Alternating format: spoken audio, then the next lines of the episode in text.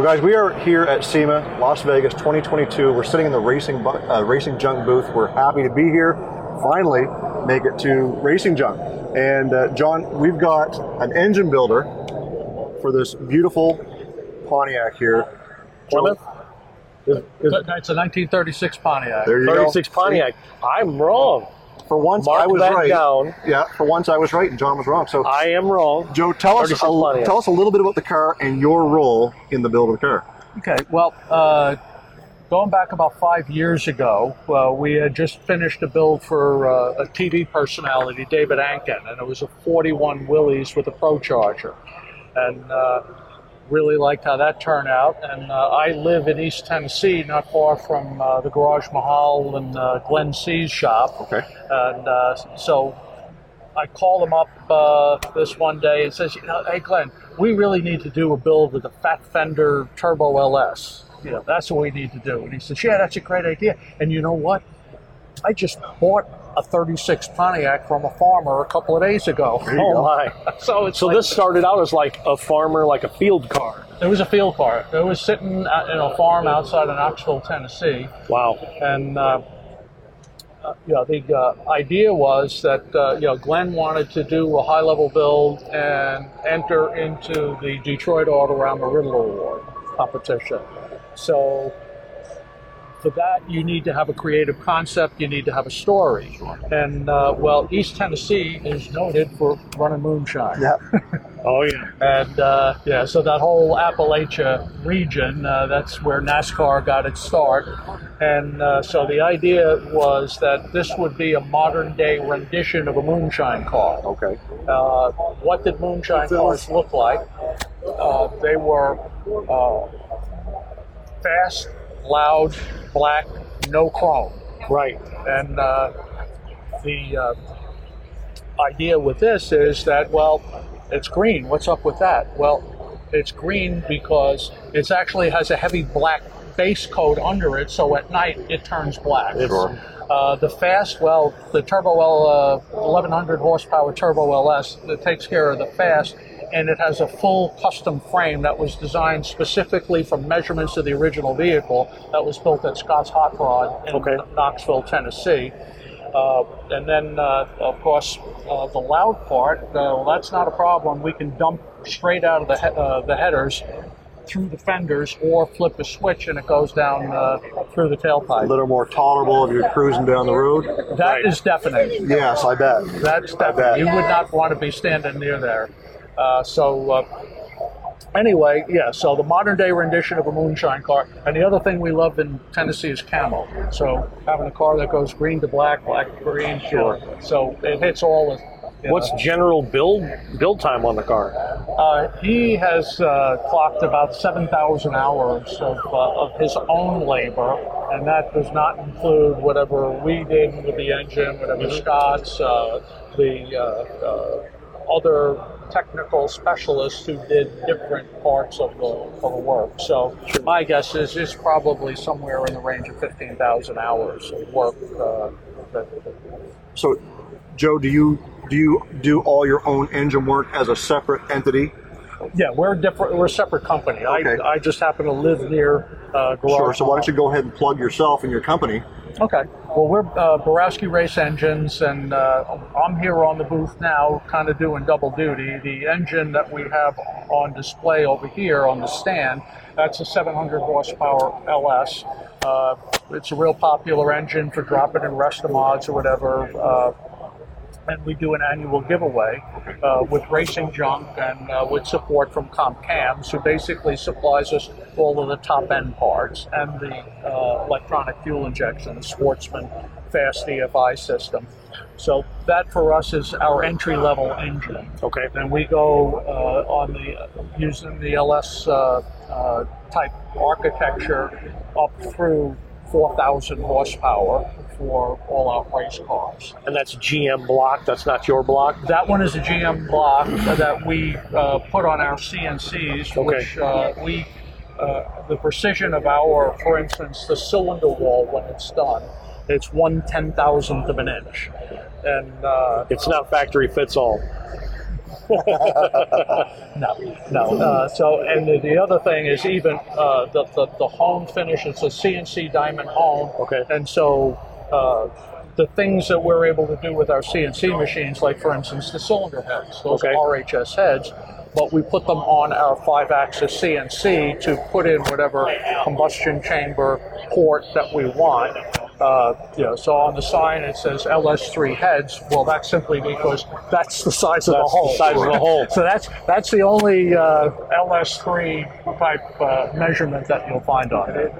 Tell us a little bit more about the drivetrain. So, what are we running for a transmission rear diff? Yeah, the uh, what we do uh, with a lot of the engines that we ship out uh, is pair them with transmissions. Uh, usually they're going to be automatics, 4L80s, and uh, for years we've been working with Hughes Performance, who pairs their transmissions to our builds. So they have all of the build specs, the you know cam specs. We you know, share all our data with them, and uh, you know, we then uh, have the, the 4L80s two levels, a thousand horsepower version and a 1500 horsepower version, which fits most of what we do.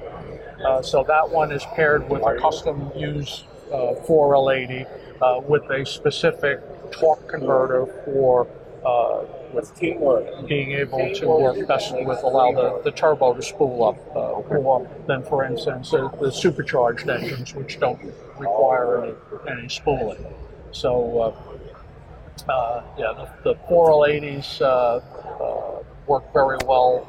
They can handle the power. And uh, the reason I got into working with Hughes is because uh, our customers were having problems with their transmissions breaking, and then our shop car was up road racing in, uh, in Michigan and had to get towed back after they supposedly built and, uh, transmission. Uh, Yeah, blue. yeah. So Crazy. it's like uh, I hate stuff breaking. I hate my own stuff breaking, and when customer stuff breaks, well, then it's even worse. Right. You know, because then I have to deal with them, so they're unhappy. I'm un- nobody's happy. Right. So uh, essentially, uh, after that incident with our own shop cars, I'm like, no, I'm on a mission. I need to find who is the best transmission builder I can work with that this isn't ever going to happen again. And knock on wood, it hasn't ever Oh, that's happened again. Well, see, part of the thing is most of these bills go into street cars, and uh, there's a built-in safety mechanism. The engine maybe can is putting out 1,200 horsepower, but there's not a street tire in the world that's going to hold that. Right. Right, right. Sure, sure. So if everything is built to that design level, except the tires, Yeah. then uh, uh, you know it, uh, it, kind of solves a lot of problems. But uh, In in general layman's terms, can you explain the difference between how you would modify a GM block or heads as having different power adders?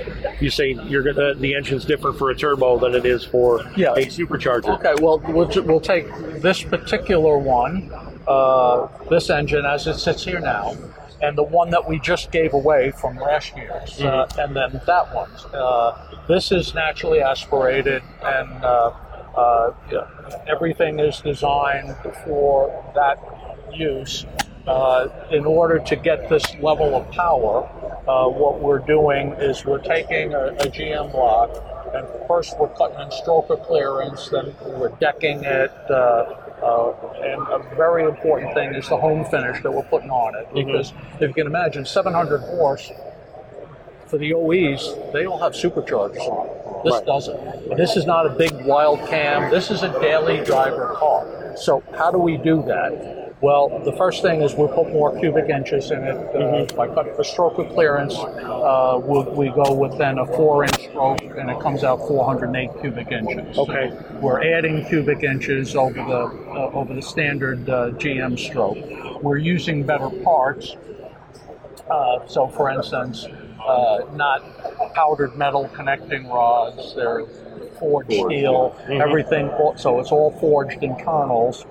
Uh, it's uh, so in that particular one, it's Callies uh, uh, crank rods, diamond pistons. Uh, Okay. So basically, you know, a much higher level of part. Uh, the heads. What we do is we have a five-axis CNC machine, so Okay. we get the heads. In this case, from RHS, uh, they're pretty much what the average enthusiast would take out of a box and bolt on. Mhm. Uh, but that's we put it on our CNC, and we will then port the uh, uh, the, the, the uh, intake uh, exhaust uh, uh, side of it uh, will make mild changes in the combustion chamber Okay. uh, so that it's uh, basically less prone to knocking. So we'll, we'll do a number of tweaks, but the main thing is the CNC port work. And the other thing that we have, uh, the other type of machine, is we do CNC valve jobs. And uh, basically, most people have never seen or even heard of a CNC valve job. Okay. Uh, the classic uh, uh, valve job, uh, you have a form tool that is a mirror image of the shape that you want. So just imagine the form tool is shaped like your finger. So you know, it, when it's spinning around, it's cutting off metal. Uh, and by the time you're done, it will have basically sh- taken off metal to give you the different valve angles that you want. Well, there are a couple of problems with that. The first is every form tool will leave chatter marks. So the only question is how bad are the chatter marks? Right. How fine do you want them? Right, and uh, so what a lot of people do is they'll do their valve job and they'll put an abrasive in and call lapping Mhm. uh, to kind of smooth out their bad machining. I see. Wow. And, uh, uh, our CNC works very differently. We put in the design that we want, and then uh, uh, it's a single point cutter that spins in Okay. spirals, and so it's two axis. It goes up and down and in and out, and so everything that it can see going down, it can machine, including into the uh, uh, past the the guide, and so it'll do the the, the, the smoothing. Uh, yeah, and blending, the bowl blending. Right. So essentially, there is, is no rough edge, there's no separation. And the other thing is because, well, a couple of things, because it's a spiral and it's a single point cutter, it doesn't generate the heat of basically a form tool going around. If you Okay. touch, it, you'll, you'll see a form tool smoking. Yeah. It's so, it's so hot. Whereas this, it's cool to the touch. You can just put Okay. your finger on it. That makes for a smoother cut. Well, it's dimensionally correct because as, as these change temperature, they change in dimensions. Oh, of course. So you have chatter marks, you have dimensional issues, uh, and so the net result is with us, the valve job is perfect. Okay. Uh, and uh, that's really a big deal. Every NASCAR team has one of these machines, but the problem is they only use it a couple of times a year, and the reason is you have to digitize the head oh, and so they don't want anybody knowing what they're doing. Where so with us, this is what we use for all of our performance. Well, it sounds to me, Joe, like there's, there's so much detail that goes into, you know, you're not just building an engine. You guys are going right down to, you know, grinding, you know, ten thousandths or hundred thousandths or whatever. You're, you're every every detail is you know exactly what you're doing. Um, you know, there's different levels, obviously, of you know throwing an engine together. Uh, it's not a backyard build for sure. Use, like you said earlier, you want them to last. So just like a transmission, you don't want the customer to have any issues. So attention to detail is crucial. Us- Using the right parts, perfect machining, perfect balancing, you get a different outcome. Absolutely. And I think that uh, in this particular car, although you can only see about two and a half square feet of the engine sitting right there, you know, based on the detail of the car, the detail in the engine and what you can't see is likely there as well. Joe, thank Yeah. you so much for taking some time with us and telling us a little bit about the car. Is there anything that we missed that you wanted to mention? Well, actually, you had asked about the difference between an NA, a turbo, and you know what we do differently with that Right. block. So uh, uh, essentially, the guy who won this engine this year had an LS in his pro, uh, and he had a ProCharger on Okay. it, and it was a 2007 Trailblazer. But he was afraid to turn the boost up because he knew what would happen. He was actually a retired master tech from Saturn. Right. So he knew what the outcome would be. Yeah. So he, he never moved the boost up that much. Uh, so he asked if we could modify it, this one, to do that. Well, that has plenty of capability to handle the boost, but what we would we do with that is uh, we would uh, uh, essentially uh, use a different dish on the pistons, give it a little less compression, Okay. uh, a different cam, uh, one designed for boost rather than naturally aspirated, a different finish, hone finish on the cylinder wall, a different roughness. Uh, uh, for, for, for that. But the biggest thing is he wanted to run E85 so he wouldn't need an intercooler because alcohol has such evaporative cooling Right. that you don't have to put an intercooler in. In fact, if you do, it's a restriction. You'll lose power. You'll not gain power. Wow. So uh, what uh, the bit, but the other thing is the uh, injectors have to be much larger. We have a question. Yes. Uh, it says here, uh, could that engine replace a uh, blown Tahoe or Yukon 6.2? Uh, well, it's not uh, emissions compliant, but we're not the uh, EPA. So, uh, uh, but uh, essentially, But, but it would but it would certainly bolt in place of it. Yes. And and, and Yeah. it wouldn't be And- emissions compliant. You could Yeah, so actually, the, the guy who bought that, the the other thing is besides the bigger injectors, uh, he also went with the high uh, high rise manifold on it because Okay. what he had in it was a Holley Hi-Ram, and so basically Fast has uh, something similar dimensionally. Okay. So that uh, we just put that's the Fast LSXR, and we went with LSXHR. okay. Uh, so basically, so that was the difference with him and you know uh, his Pro Charge version, uh, and then with the uh, with the turbo, you know, this engine was built a number of years ago, so some of the parts we you know changed, but Right. essentially. Uh, you know, the same forged internals, same stroke and uh, whatnot. Uh, we probably tweaked the cam some since then because we never sit still. Uh, Oh, understand. Things are never finished. yeah, so uh, essentially, it's essentially the same, but not the same. Uh, uh, you know, as we do change over time. So uh, I'd actually have to go back and look at the build sheet because Yeah, it was yeah. so long ago that we actually built it. Yeah. This project has been a long time in making, but uh, Well, very cool. Well, thank you very much for talking with us for a little bit. my pleasure. Thanks. I learned I learned a lot. Good. yes. Thank you. You're welcome. Everybody, stick around. There'll be more lives from Racing Junk booth at SEMA 2022.